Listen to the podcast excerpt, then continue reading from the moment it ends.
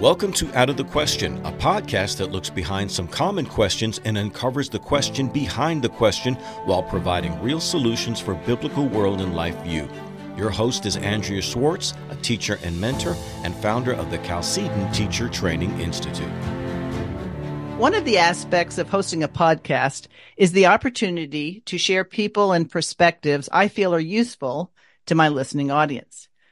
I never expect you to agree whole cloth with them or their points of view, or even my point of view, but I find it's difficult to come to sound biblical conclusions if one is not acquainted with situations and practices that are prevalent in our society. When it comes to medical care, most people traditionally have had the idea that a hospital is a safe place to go when you or a loved one is ill. Now, I live in San Jose, California, and I randomly chose a hospital website in my area, just randomly, and looked up their mission statement and vision. This is how it reads. Mission. We are committed to providing the highest quality and compassionate health care and comfort to the whole person, mind, body, and spirit. We strive for excellence in the delivery of high quality, cost effective health care to the communities and individuals we serve. And then they provided their vision statement, which they said is how they pursue their mission. We recognize and affirm the unique and intrinsic worth of each individual. We treat all those we serve with compassion, kindness, and respect. We act with honesty, integrity, and fairness. We value each other as members of our healthcare team and pledge to treat one another with respect and dignity. We pursue excellence in healthcare through continuing education, quality assurance, state of the art equipment and facilities, and appropriate staffing. Sadly, it has been all too frequent since COVID that the values stated here do not always match up with real life experience. One of the Out of the Question podcast listeners sent me an email suggesting I contact my guest today to hear his story and how he is using the tragedy that occurred in his family to help others.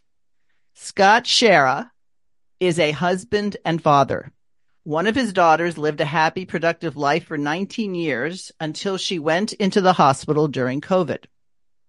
I will let him provide the account of what took place, but I've asked him to tackle the question. Have hospitals become killing centers?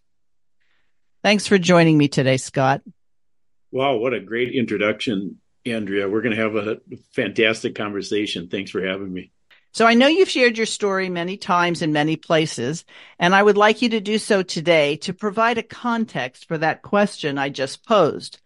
So acquaint my audience with the particulars of what took place a couple of years ago that altered your life forever. Well, this happened in the fourth quarter of 2021. As I look at things now, becoming a full time researcher, I see the motivation. The hospital murders during COVID were at the highest point during this fourth quarter. My daughter Grace had Down syndrome. October 13th of 2021 was her first day in heaven. And what got us there, unfortunately, is I was not awake to anything relative to COVID or as I have found out the bigger picture agenda that you know when you when I start answering the question about how hospitals or have hospitals become killing fields, I'll connect a lot of dots for your listeners. But we were I thought I was prepared in that as a family already did not vaccinate Grace. We knew that vaccines in our perspective of obeying God went against trusting God. So Grace was never vaccinated with anything, including the COVID jab. That being said, we were not awake to what was going on with COVID, and we were following the FLCCC protocol. FLCCC is frontline critical COVID care doctors, and we had ivermectin, vitamins, a pulse ox, what I thought we needed for our family relative to COVID. On October 1st, we were going to go to a wedding and Grace had a cold. We thought, well, we better do our civic duty. So my wife, Cindy, drove to town, uh, went to Walgreens. We got a home test kit and we tested Grace for COVID and she tested positive. now that I see things again, you know, when I say these these specifics, Andrea, I I'd like to couch them in that I what I see COVID as now is different than then. But I saw COVID through the lens of the fear propaganda that was being sold to all of us, and so consequently, we tested Grace. She tested positive. We got her on ivermectin, the vitamins. We started testing her oxygen, and her oxygen saturation on, on October 6th, so this is five days later, was at 88%. The FLCCC protocol at the time said if your oxygen saturation drops below 94%, admit yourself to the hospital. And that was a critical mistake. Obviously, Grace is dead, but that's not what I'm that was the result of taking her to the hospital, but not the cause. If I would have never taken Grace to the hospital, she would be alive today. And I'm 100% certain of that because three days after Grace died, I went into a different hospital, substantially worse. I just about died on October 16th, and that hospital turned me around in 24 hours. I know with certainty Grace would be alive today. The mistake that I made as the dad and the leader of our family was fear had influenced my critical thinking. And the specific situation is we had no business even owning a pulse ox. Why? Because we had no baseline. If we had tested Grace's oxygen regularly when she had a cold or flu in the past, we would have seen what her baseline oxygen would have been. And I know now, based on studying, that dropping into the 80s is very common with cold or flu. So we would not have panicked and let the fear control all the situations that happen. This does not excuse the hospital. It doesn't excuse the doctors or nurses. I'm just telling you if history, if your goal is to not have history repeat itself, you've got to drill down to what mistake did I make and then repent of that mistake. So, first of all, very few people will start off a conversation like this saying, This is what I did wrong. This is where I was naive, foolish, or undereducated or uneducated. But because Grace had Down syndrome, it's not like you had not been an attentive father in terms of the medical issues that normally come about because someone has Down syndrome. But Grace was not a sickly girl. Grace was not somebody who was incapacitated. Aside from her Down syndrome, you would say she was healthy and normal, correct? Oh my gosh, yeah. She was off the charts with healthy and normal. And she was off the charts relative to what her life was like. I mean, she did everything. She played violin at our daughter Jessica's wedding. I taught her how to drive a car. She deer hunted with me. Uh, she rode a horse. She could public speak. She was a joke teller. I mean, there was nothing she didn't do. So the Down syndrome did not influence her health whatsoever. It influenced how they treated her. And I say that with certainty because in the 22 doctors' reports that were written in the seven days Grace was in the hospital, they referenced that she had Down syndrome 36 different times. And in some of the documents that I have found in my research, I see the agenda towards people with Down syndrome. You know, it starts with aborting them. 90% of Down syndrome people are murdered in the womb. Uh, so it's no surprise they have an agenda toward Down syndrome, and it's broader. It's towards the disabled because the disabled are non-contributing members of society, and I'm putting non-contributing members of society in quotes because Ezekiel Emanuel said that in 1996, and he's the chief architect of Obamacare. Obamacare codified the agenda to reduce the population legally in the United States of America. And you know, we can go off on that rabbit trail in a bit, but you know, I, I know you want to get to the story, but if you have another, no, question. no, I, I think it's useful for people along the way to kind of, it's not really a bunny trail. This is part of the whole story, but Correct. I was taken by the fact on things you sent me that said that there is a concerted effort to change the view of a patient who happens to have Down syndrome when he or she gets into a hospital. And so the fact that you uncovered that should make some of the other things you uncovered more significant to listeners here because down syndrome, what might be the low hanging fruit to right. reduce population. If they get away with that, as they have in many cases in many countries with aborting Down syndrome children. And that's the whole reason to test because you see, once we test, now you have this problem. Whereas if you just waited till the baby was born, this would be your son, this would be your daughter. That's correct. Right. And that banality of evil is how they pulled this off. I mean, they, the cabal in the United States, has created a culture of death and that culture of death i mean they use the excuse of money but it really has nothing to do with money it has to do with the idea that these elitists think they're going to live forever through transhumanism and they've got to conserve the resources of the planet you know so that's how they sold the idea of climate control and and population reduction because you know we don't have enough resources for the population. You know money i'll just hit that real quick. How did they pull this off relative to the money situation? Well they have strategically put the disabled on medicaid and the elderly on medicare there's 135 million americans on medicare and medicaid right now the cost of those programs and the associated programs for the elderly and the disabled is $3 trillion a year that's 50% of the annual federal budget. That's how they fooled the medical industrial complex to implement standards of care. You know, so I'm starting to answer your original question. Have hospitals become killing fields? Yeah, they have slowly over time.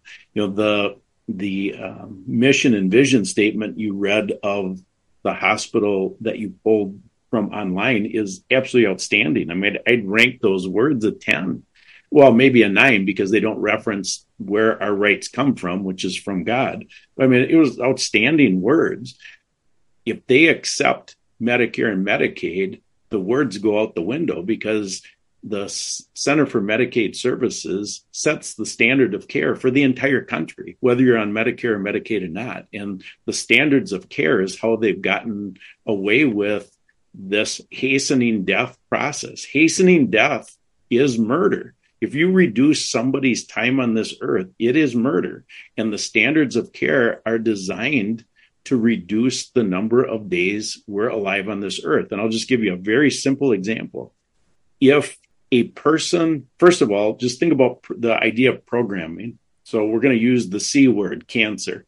The programming that all of us have received is that if we get cancer, it's like, oh my gosh, you know, the panic, right? So now you go to the doctor and they do a biopsy and it comes back, you've got cancer. So now you're fearful.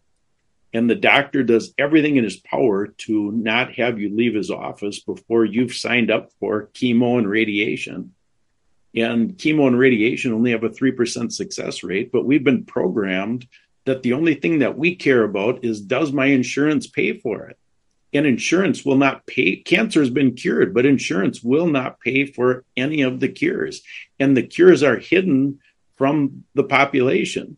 So, cancer, when, when you look at historically, medical murder has become the number one cause of death in the United States. But historically, medical malpractice has been the third leading cause of death. And it's third, followed by number one is heart disease, number two is cancer. Well, I just showed you cancer at 600,000 deaths a year is by design.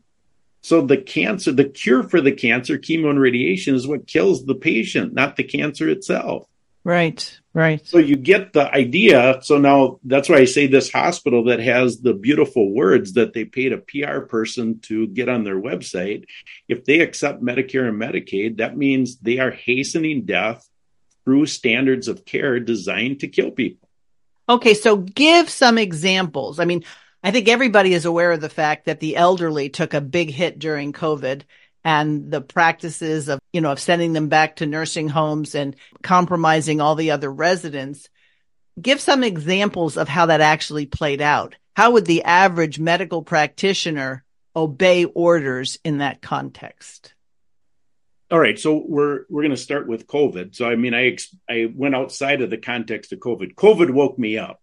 So I see COVID as a call to repentance. It woke me up personally as a dad, as a husband, as a man. It woke me up to what's going on. That's why I started researching when I realized Grace was murdered. Grace didn't follow the COVID protocols. The uh, there's 1.2 million Americans murdered in the 39 month COVID era in hospitals. The protocols that were used, generally speaking, were remdesivir and ventilators. I'm going to walk through how this happened and then then connect the dots. Grace was never on remdesivir and never on a ventilator. That's what got me looking at this way beyond COVID. Because if she would have been on one of those two or both those protocols, I would have thought, well, these are what they were doing to kill people in COVID. Because she wasn't, and we'll get back to how she was killed here in in a little bit, but because she wasn't, it got me looking at and processing and researching what's really happen happening. But here's let's just look at how this this whole thing got going.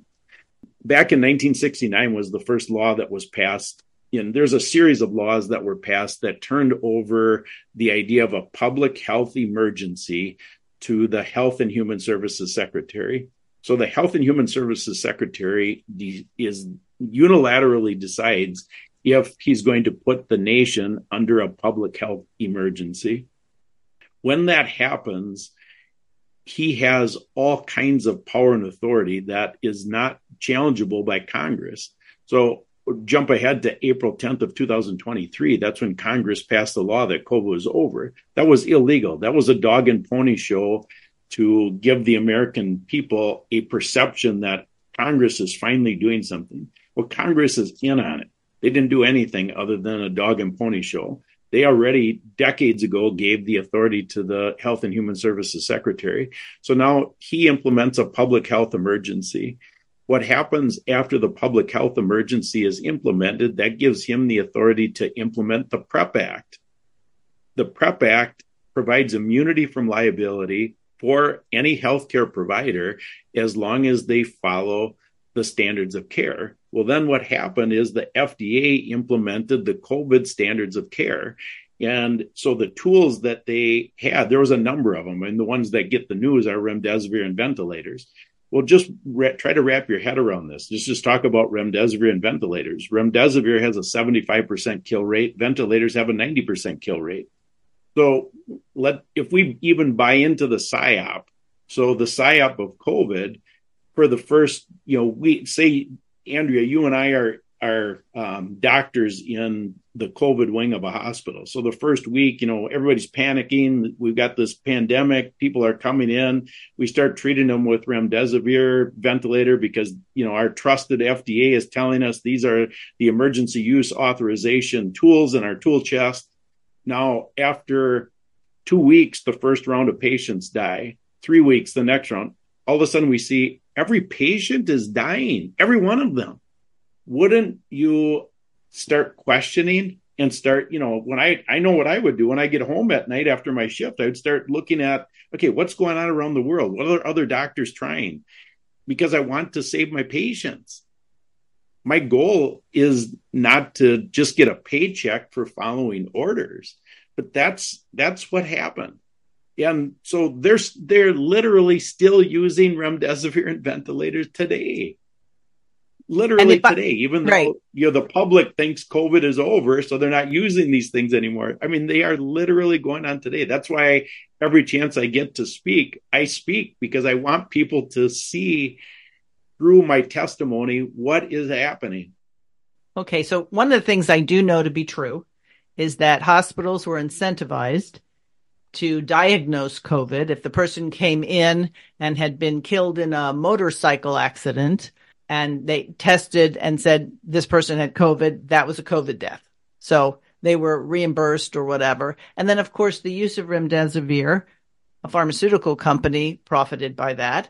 And if I'm not mistaken, there was like a $30,000 bonus if you had put somebody on a ventilator you know the ventilator bonus was actually 39,000 just to put them on the ventilator but the average amount of time somebody was on a ventilator is 22 days. And so the profit the profit to the hospital during that window was about 300,000 so it was I mean it was per day? It was per day that's what they got if somebody was no, on a ventilator? No it wasn't per day. It was a $39,000 basically sign on. You know you sign somebody up for the ventilator you you they received a $39,000 incentive payment from the government.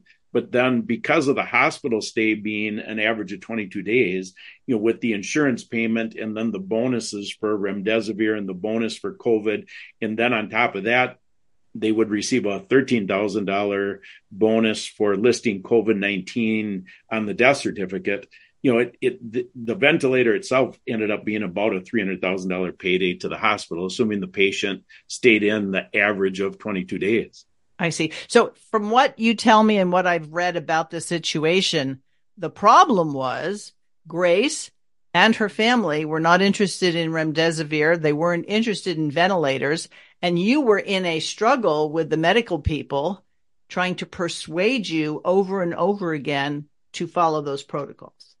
Well, that's exactly right. As we fast forward to Grace's last day on earth, at this point, so I was with Grace from October 6th to the 10th. On the 10th, I was taken out by an armed guard. We had to hire an attorney to get my daughter Jessica in as a replacement advocate. My wife Cindy couldn't do it because she was sick. I mean, maybe COVID, I don't know, but she was too sick to do it.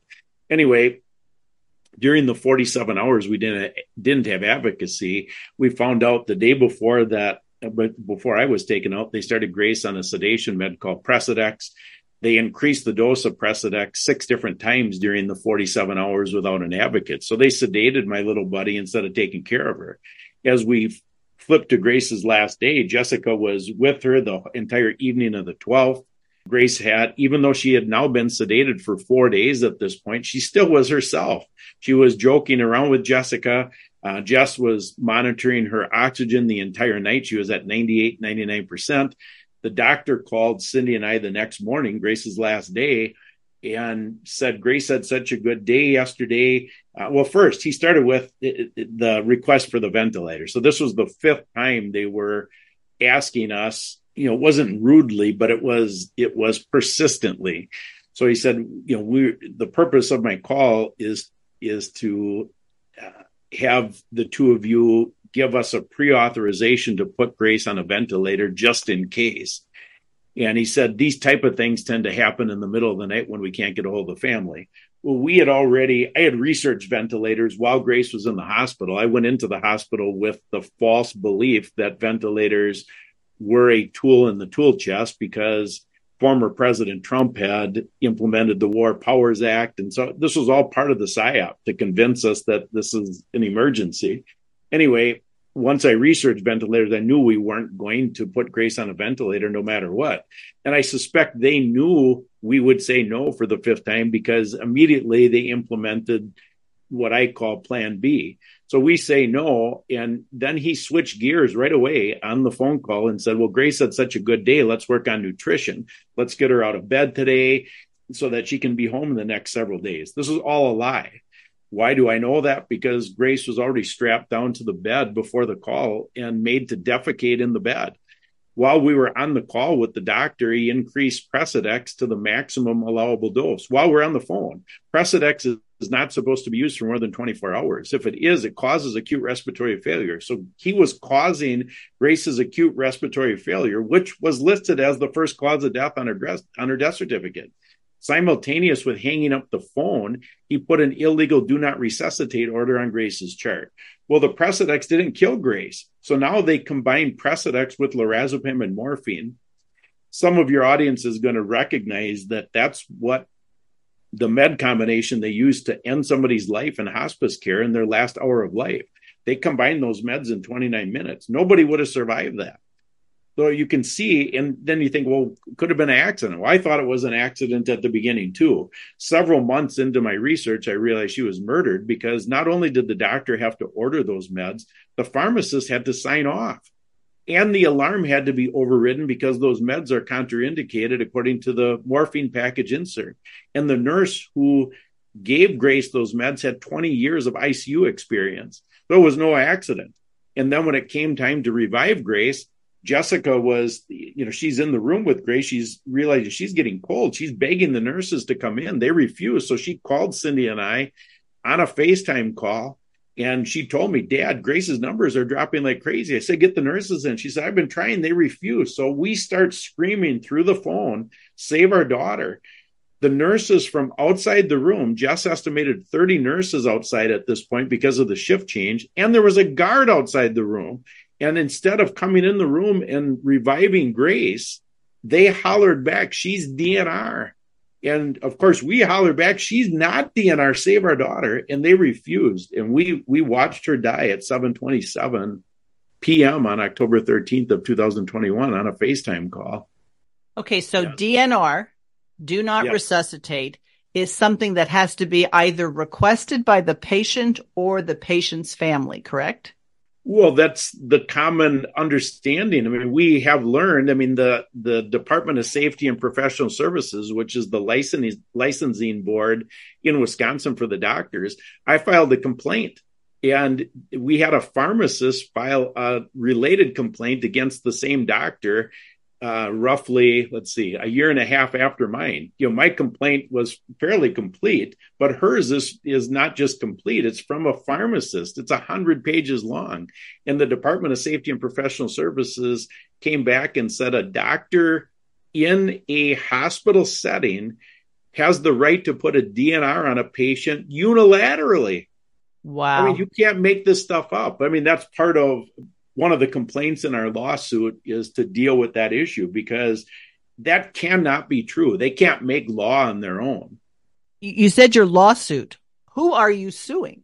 We are suing the the hospital, of course, but then we took the extraordinary step of suing the five doctors and two nurses who were directly involved with Grace's death.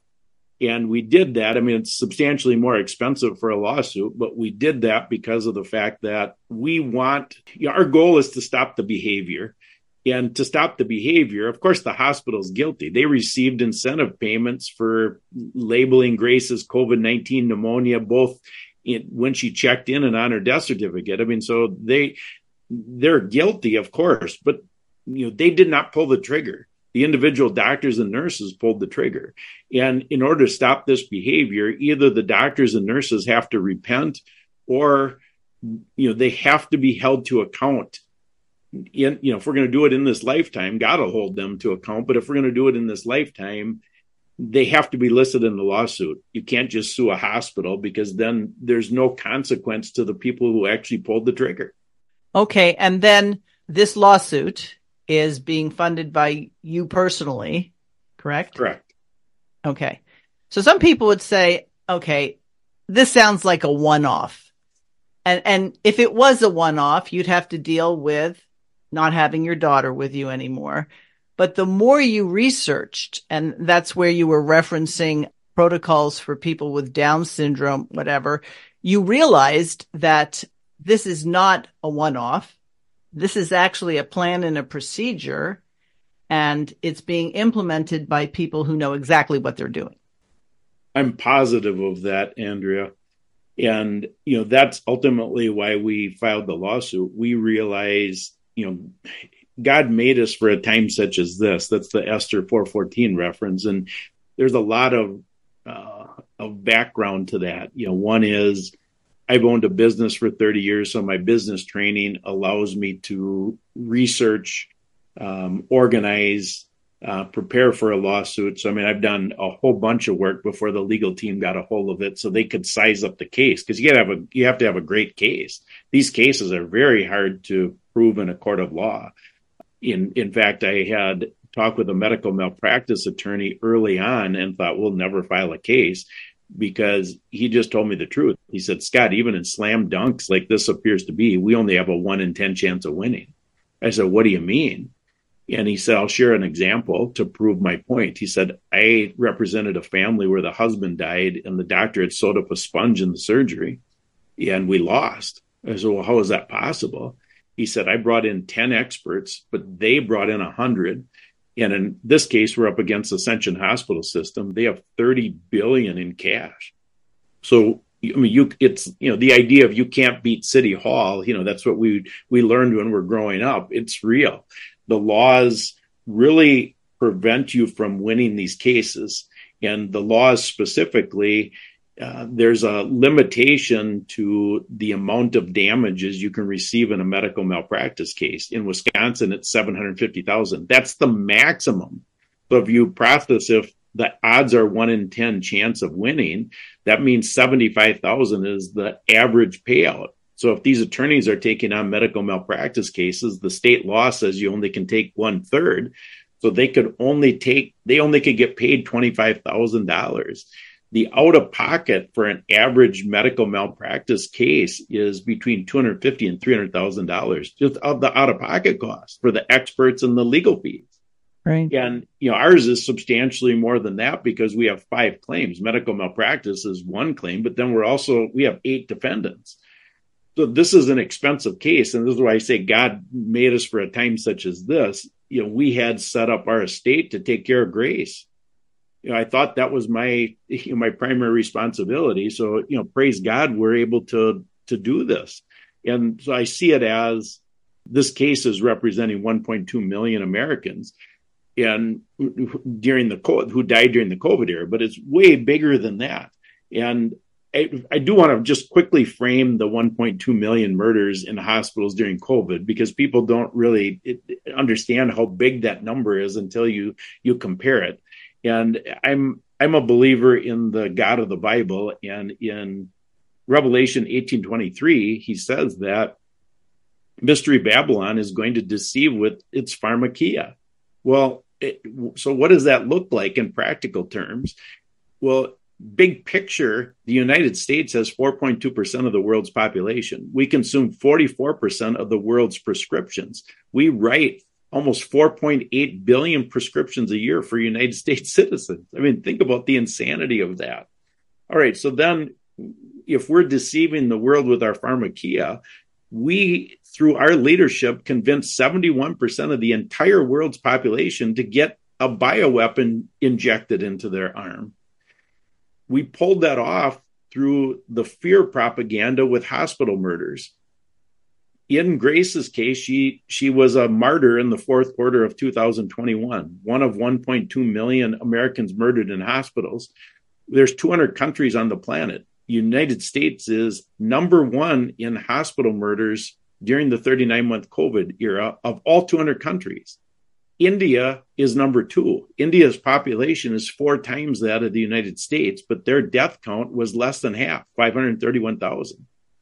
So process that, right? Just wrap your head around just that one statistic. And I've, I've got hundreds of slides proving this stuff out, but just that one statistic is enough that you think, what the heck happened here?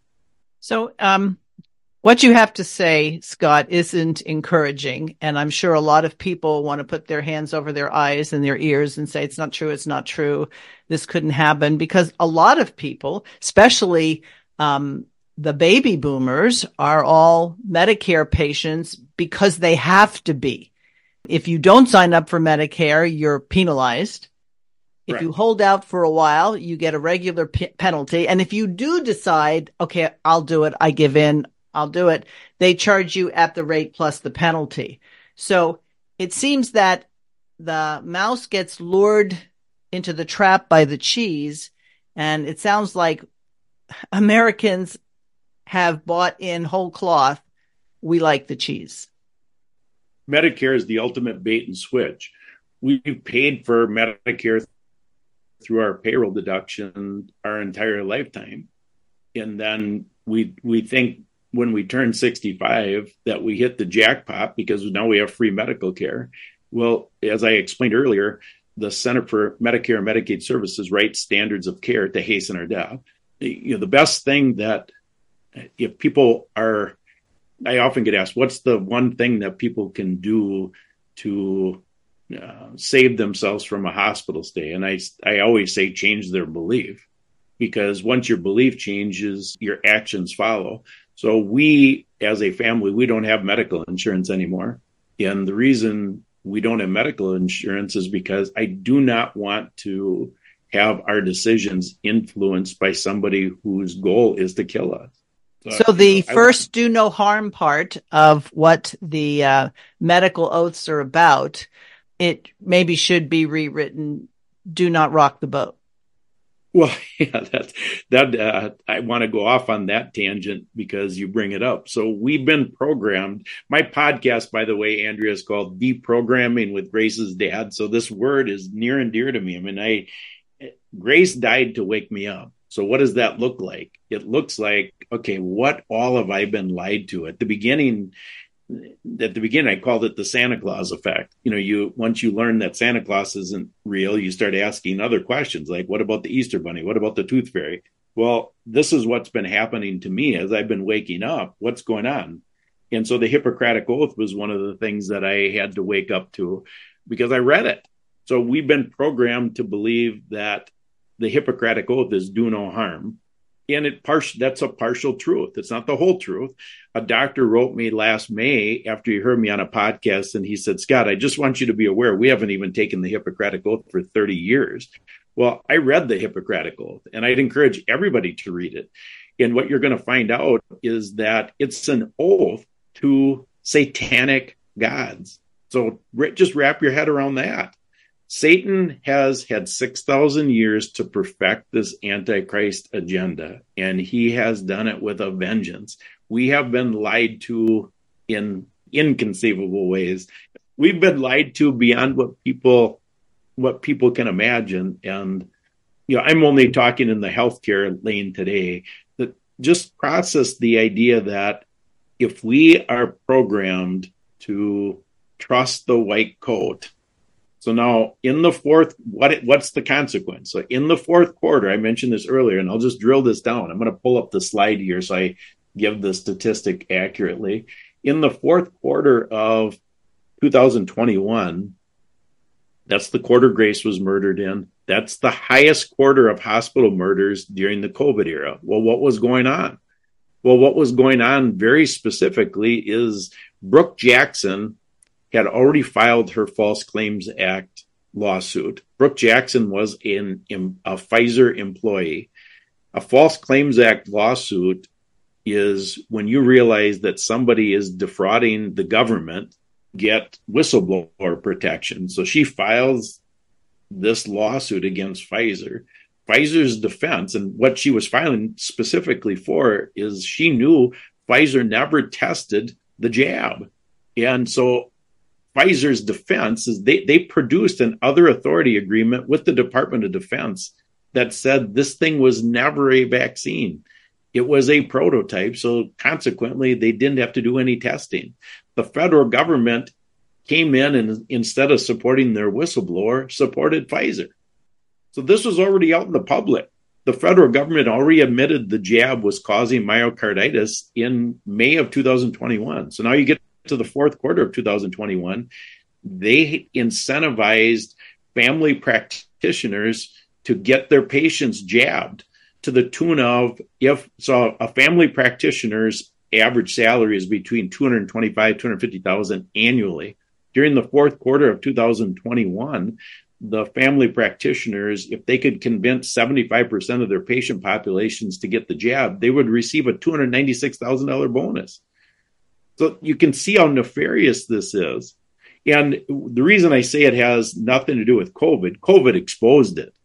But when you start seeing how they've been doing this for decades with the standards of care, it's it's quite interesting. And I, will share a, a, story, and then I I found a document that that supported it. You know, God gives us certain memories that nobody else remembers, but this was one that I had remembered. So when I started to be a research, I went in to see if I could find the documents. And so the memory is from 1968. I was in kindergarten in 1968, and I remember the weekly readers. And one of the weekly readers, they were trying to program us little five year old kindergartners in 68.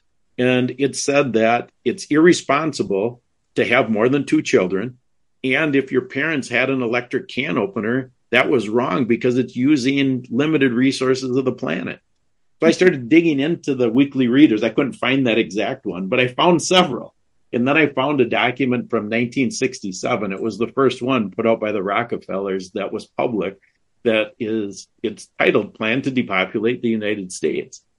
So you think that this is this is not happening here? Well, what we have been exceptional at is projecting our sin at all the other countries on the planet while we're committing worse sins. And I'm going to be very specific once again here, Andrea, because the latest eugenics agenda, eugenics has been around since before Jesus walked, but the latest eugenics agenda started in the early 1900s. And we started, the United States started a sterilization program. Adolf Hitler adopted that program. And of course, we point our finger at him. Boy, I mean, this is what he's doing with eugenics, wanting to create a supreme race. Uh, I mean, point our fingers. But while we're pointing our fingers, we brought to the United States the 1600 top German eugenicists through Operation Paperclip. So they've been they've been working in the United States on eugenics for you know since World War II ended. well, really before that, but I mean on steroids since World War II ended. So it's no no uh, surprise when I found this document from '67 about the plan to depopulate the United States. Well, then most people in your audience would be familiar with the Canadian MAID program, Medical Assistance in Dying. So we, I, I was watching. I rarely watch TV. I came home, turned on Newsmax one night a few several months ago, and they were talking about the Canadian MAID program and pointing their fingers, and they even called out Down syndrome. And I thought, I wonder if our story is getting that far of a reach that they they need to um, to counter and and give a false narrative because we're we're getting enough press. Well, our MAID program was documented in on March 23rd of 2010. And March 23rd of 2010 is when Obamacare was passed. Remember earlier I said about Ezekiel Emanuel, who was the chief architect of Obamacare, he said that non-contributing members of society don't deserve medical care. Well, in section 1553 of Obamacare, I've got it up on my screen right here. I'm just going to read it. So that the government may not subject an individual or institutional healthcare entity. So, an individual is a doctor, institutional healthcare entity is a nursing home, hospital, or hospice care facility to discrimination. So that seems good, right? We don't want our government to discriminate on the basis of what? On the basis that that entity does not provide any healthcare item or service furnished for the purpose of causing or the purpose of assisting in causing the death of any individual, such as by assisted suicide, euthanasia, or mercy killing. So that's what happened during COVID.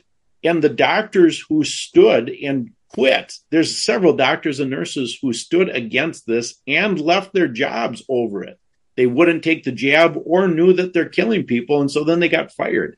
Well, guess what? When they're discriminated against, what happened? They're shunned. They can't work. They can't get they their the state licensing board is taking their license. Their appeal process when they're discriminated against is to our old friend, the Department of Health and Human Services. Remember, the Health and Human Services Secretary is the one who has unilateral authority to create a public health emergency, which he did illegally and kept it going. They have to re up it every three months. He did it every three months for 39 months in a row, all illegal. And so that's who you're supposed to appeal to, is probably the most corrupt person on the United States payroll, is the Health and Human Services Secretary. I do think it's important for people to digest it. Now, you've learned this over a period of years. And so it's always difficult for people to say, wait a minute, you're telling me I can't trust my doctor. You're telling me that the hospital that has fundraisers that I participate in and I do all the, the, the, the stuff that is grateful that we have this hospital. It shouldn't be trusted. But I, I think more and more people whether it's things that happened in the military, things that happened in terms of shutting down small businesses. People are waking up, but waking up to say, Oh my goodness, things are really bad. They're much worse than I thought. And so I've been hearing a lot of people talking about setting up parallel economies. So you don't have insurance. You more than likely won't go to a hospital unless you absolutely have to. So have you thought not just so much in terms of let's share what the wicked are doing? Do you have a sense of how Christians initially as a group could set up a parallel medical economy? I do because I've been I've been researching that also. A couple weeks ago, we had the lady uh, who set up Blessed by His Blood. And what she is doing is early on, I realized, I mean, what happens if somebody goes in the hospital and you realize, I don't want any of this vaccinated blood because this stuff is designed to kill us. This vaccine was designed to kill us. I mean, there's no question about that. So you you wouldn't want vaccinated blood. So she's working on a national network to be able to get unvaccinated blood. So I mean that's a piece of the puzzle. You know, of course, the biggest piece of the of the puzzle is trust trusting in God instead of meds. That's gonna that takes a lot, especially for somebody that is on meds already. But you start digging into it. I'll give you a, an example, and I'm going to come back to the question. Six and a half years ago, I was diagnosed with heart disease, and they wanted to put me on they as the the cardiologist and the primary care doctor wanted to put me on the statin drug and i started researching what is the cause of heart disease? And i realized oh my gosh the statin drug is no good. I don't need the statin drug. I drilled down my own blood chemistry and saw what what was the problem. You know i was healthy. So there, i thought what is what's even going on? So I, I spent about 300 hours researching and realized okay i don't need to be on the statin. Well, this is what clued me into the standards of care. Being nefarious. Is the nurse at that time? She was a good nurse. She said, "Scott, I want to tell you something. You're not, you don't want to hear." And I said, "What is it?" She said, "Well, you have to go on the statin." I said, "What do you mean? I don't have to do that." And she said, "Well, you don't understand. We accept Medicare and Medicaid, and the statin is the standard of care. I said, well, I'm not on Medicare and Medicaid. She said, it doesn't matter. The standard of care is for our entire patient population, and our reimbursement rates go down if we can't convince our entire patient population to go on the standards of care. So if there's enough people like you who reject the standards of care, our Medicare and Medicaid reimbursement rates go down. So we have to fire the patient. All right. So you start with the belief that, okay, I'm going to take responsibility for my own health care. I'm not going to instantly go to a hospital for a sniffle. There is um, an organization called The Wedge. We have a link on Grace's website, ouramazinggrace.net. And there, these are people who have set up their own practices out, they're cash, generally cash pay. So they've set up their own practices outside of the conventional Medicare, Medicaid, allopathic medicine system.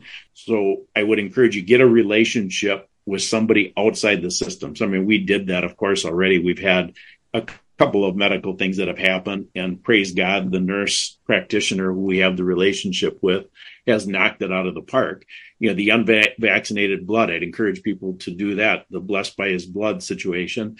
I'm looking at getting getting uh, somebody, a doctor from an alternative surgery center on my podcast. I reached out uh, last week, but haven't heard back because there's alternative surgery centers around the entire country that you can you can go to versus going to a conventional hospital that has uh, been influenced or bought by the Medicare Medicaid standards of care the entire that entire system.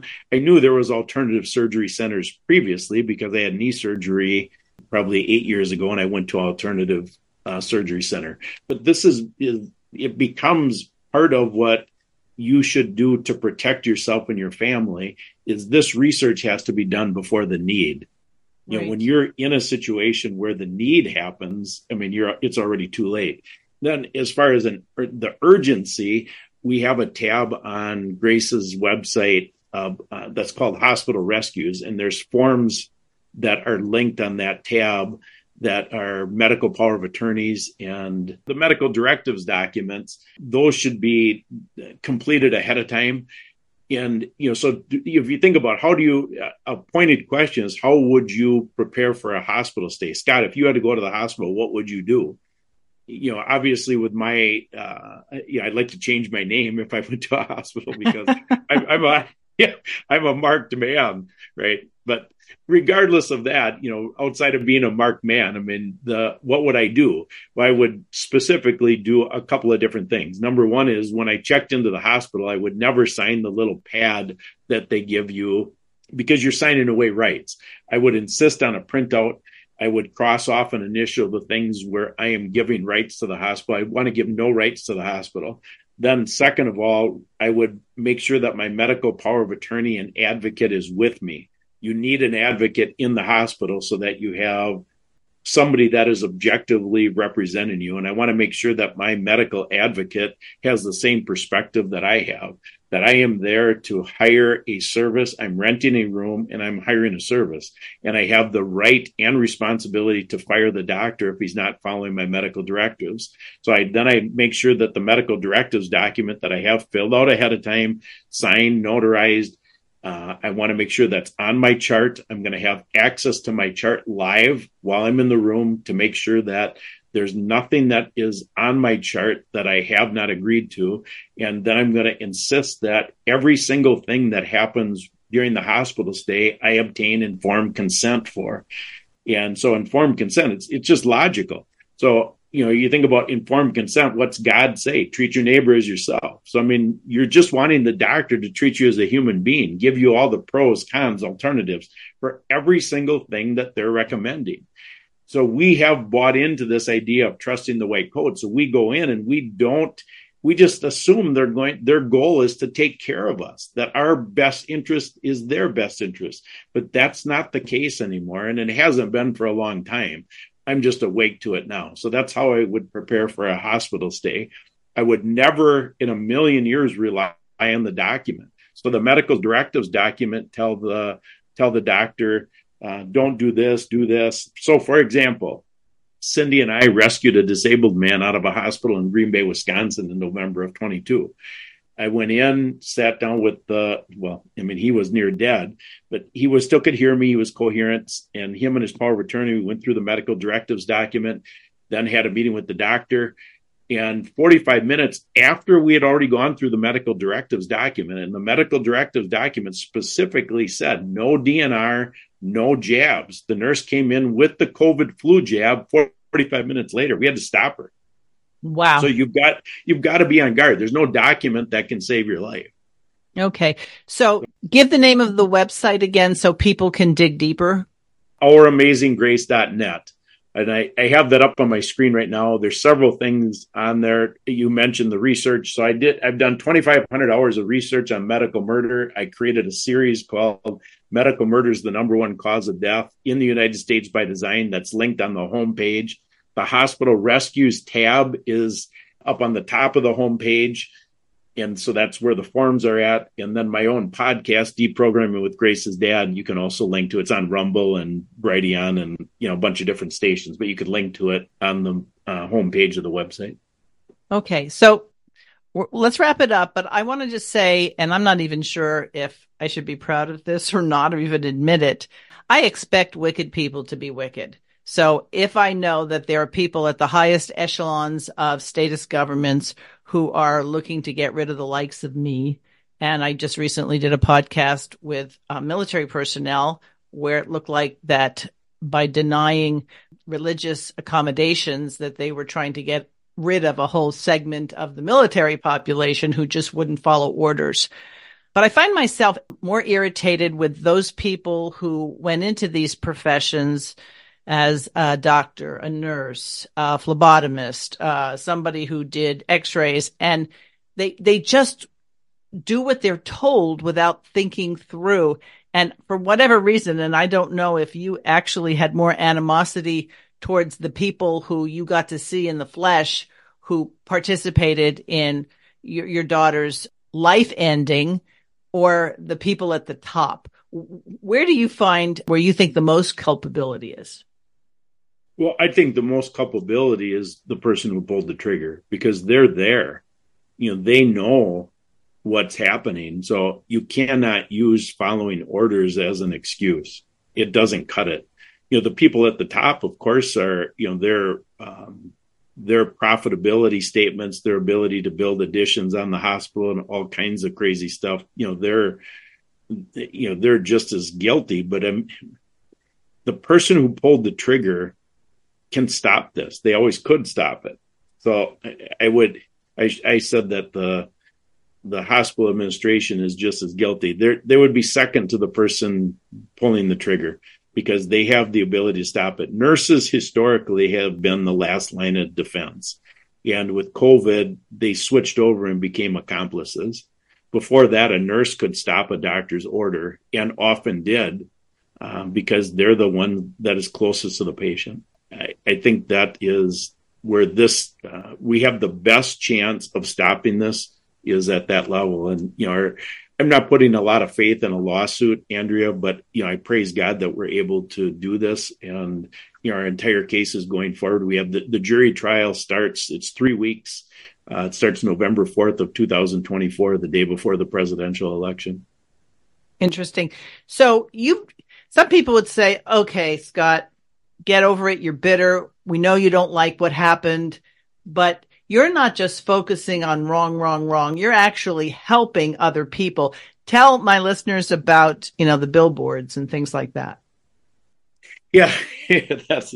I'll just. I got to tell you the backstory because you know, remember I told you about the attorney that said, "Yeah, you really, you're never going to win a medical malpractice case." So I, I asked. Eh, so the one who referred me, he works for a 300 partner firm, uh, he's a partner in the firm. So I asked him, I said, if I wrote you a check for 250,000, what would you do?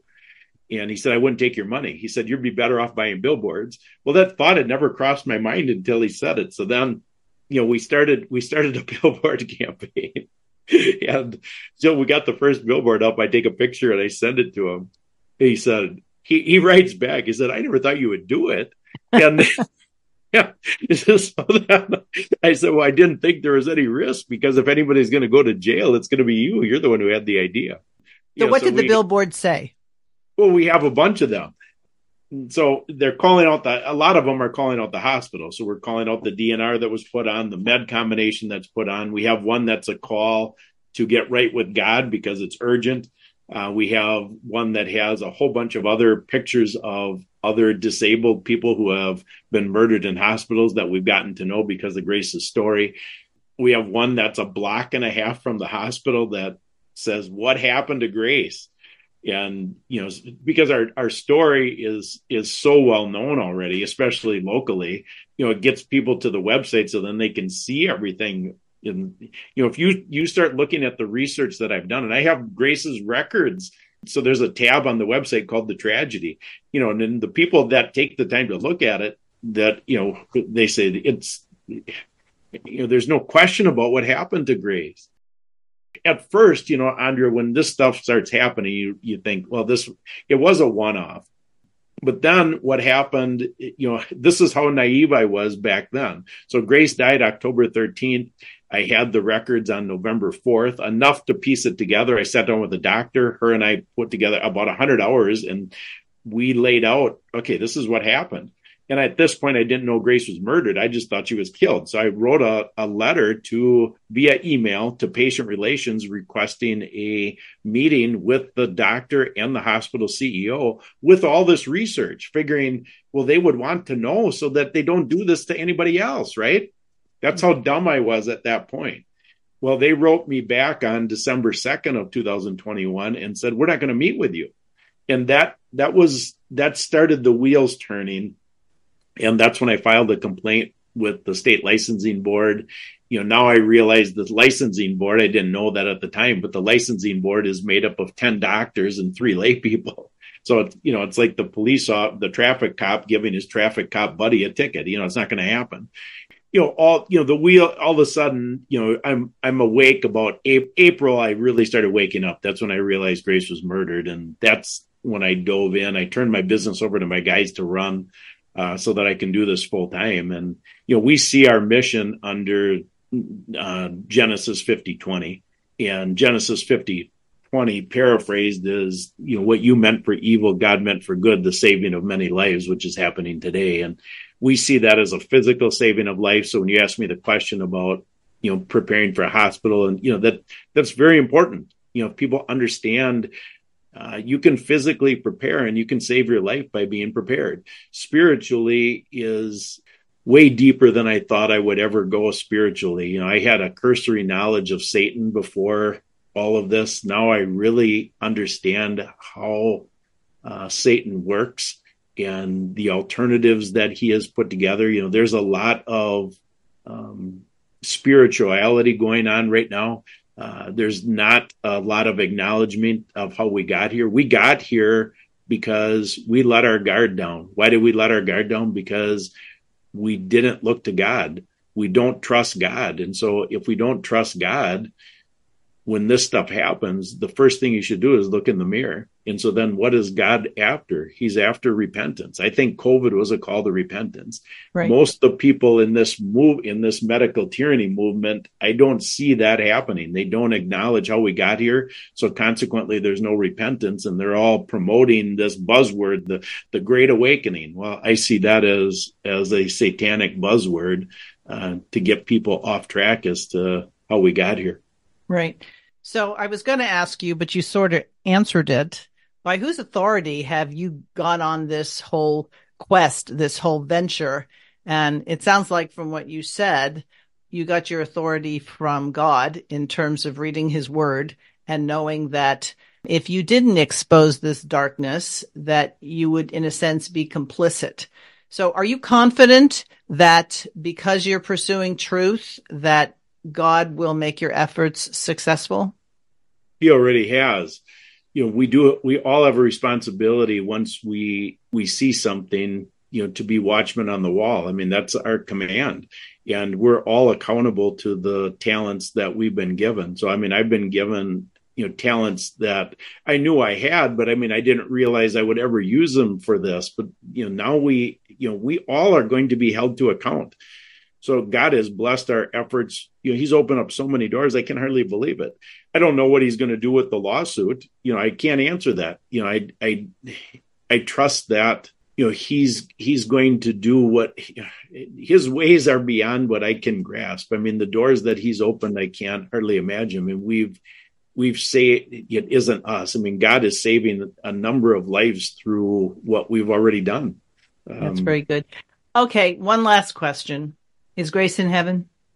Oh my gosh, yeah, she's definitely in heaven. she she knew Jesus as her savior, and you know how do I know that? It isn't words that that do it. I mean the the idea that uh, you know say this prayer and accept Jesus as your savior. I mean I don't believe in any of that. I believe that it's a heart issue, and you know Grace exemplified what love looks like. You know, I learned a ton from her, and I'll just give you this this blunt example. I've, I've shared this a few times before. First, I got to get you into the mindset. So Grace Grace kept me young. You know, I've aged a ton in the last couple of years, but she kept me young, and one of the reasons that she did is is uh, we went to the county fairs and she would you know all the rides you know the dad has to go on on all these rides. I mean, I can't take those rides. So most of the rides you're on, and then you got to sit down on the bench afterward, and your stomach has to catch up for, you know, 15, 20 minutes. Well, one of the times after a ride, I'm sitting on the bench, and a man came into the fair who I don't care for. And I don't care for him because not only is he gay, but he married another man, and the Unitarian church that he's part of promoted it. So why did I not like him? It has nothing to do with him. It just, I didn't like that. Okay. But what was my responsibility? Well, Grace showed me what my responsibility was. And, you know, she just, she could do this. And so she ran up to him while I'm sitting on the bench and gave him a big hug. And I sat there watching my beautiful daughter do that and realize she can do what I can't. And she did it. Uh, she was a testimony to what God expects all all of us to do. A lot of people would consider that a person with Down syndrome couldn't really be a Christian because he or she doesn't really understand. Did you find that it was hard for her to grasp the reality of God the Father, God the Son, and God the Holy Spirit? That's a great question. And there's a part of it that she may not have understood it, but I mean, God tells us to come like little children she was very high functioning. You know, so did she really understand it? I can't answer that with a hundred percent certainty. I think she did. I would say she had a mental age of about 13, although that is really irrelevant to when you have the ability to accept what's going on. I do, I do think she understood it, but she understood it in a real way uh, you know, for me, I'm analytical, so I had to understand it in an analytical way first before it. I, it had to get in my head first before it was in my heart. Grace started with it in her heart, but I think I think she understood it in her head before she died.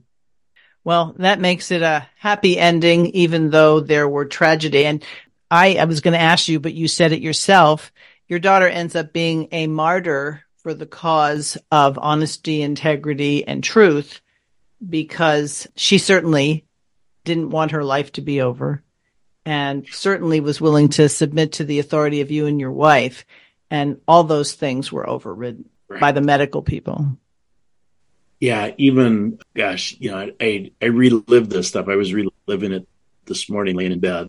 These are the things that still uh, bring tears to my, eyes. You know, the doctor on Grace's last day. You think about what I told you about how they killed her, and yet he told us we need to work on nutrition. And so Cindy and I approved a feeding tube during that phone call after he had asked us about the ventilator so we approved a feeding tube, and there was no need for that. Now that I see it, it was simply about let's ratchet up the bill one more notch before we kill her. Mm-hmm. And so when the feeding tube was, you know, getting put in, Jessica was there, and you know, Grace said, "Jess, Jess, what's you know, what are they doing?" And Jess calmed her and said, "Mom and Dad approved it. Grace, don't worry about it." So Grace took it like a champ uh, you know, it's she was obedient upon right. I, you know, she she wasn't like Jesus, but I mean, I do see the parallel. She was obedient unto death. All right. Well, I appreciate you taking the time to share your story. I can see that you still get emotional and I don't think that you'll ever not get emotional because we're talking about your little girl. We're talking about a horrendous thing that took place.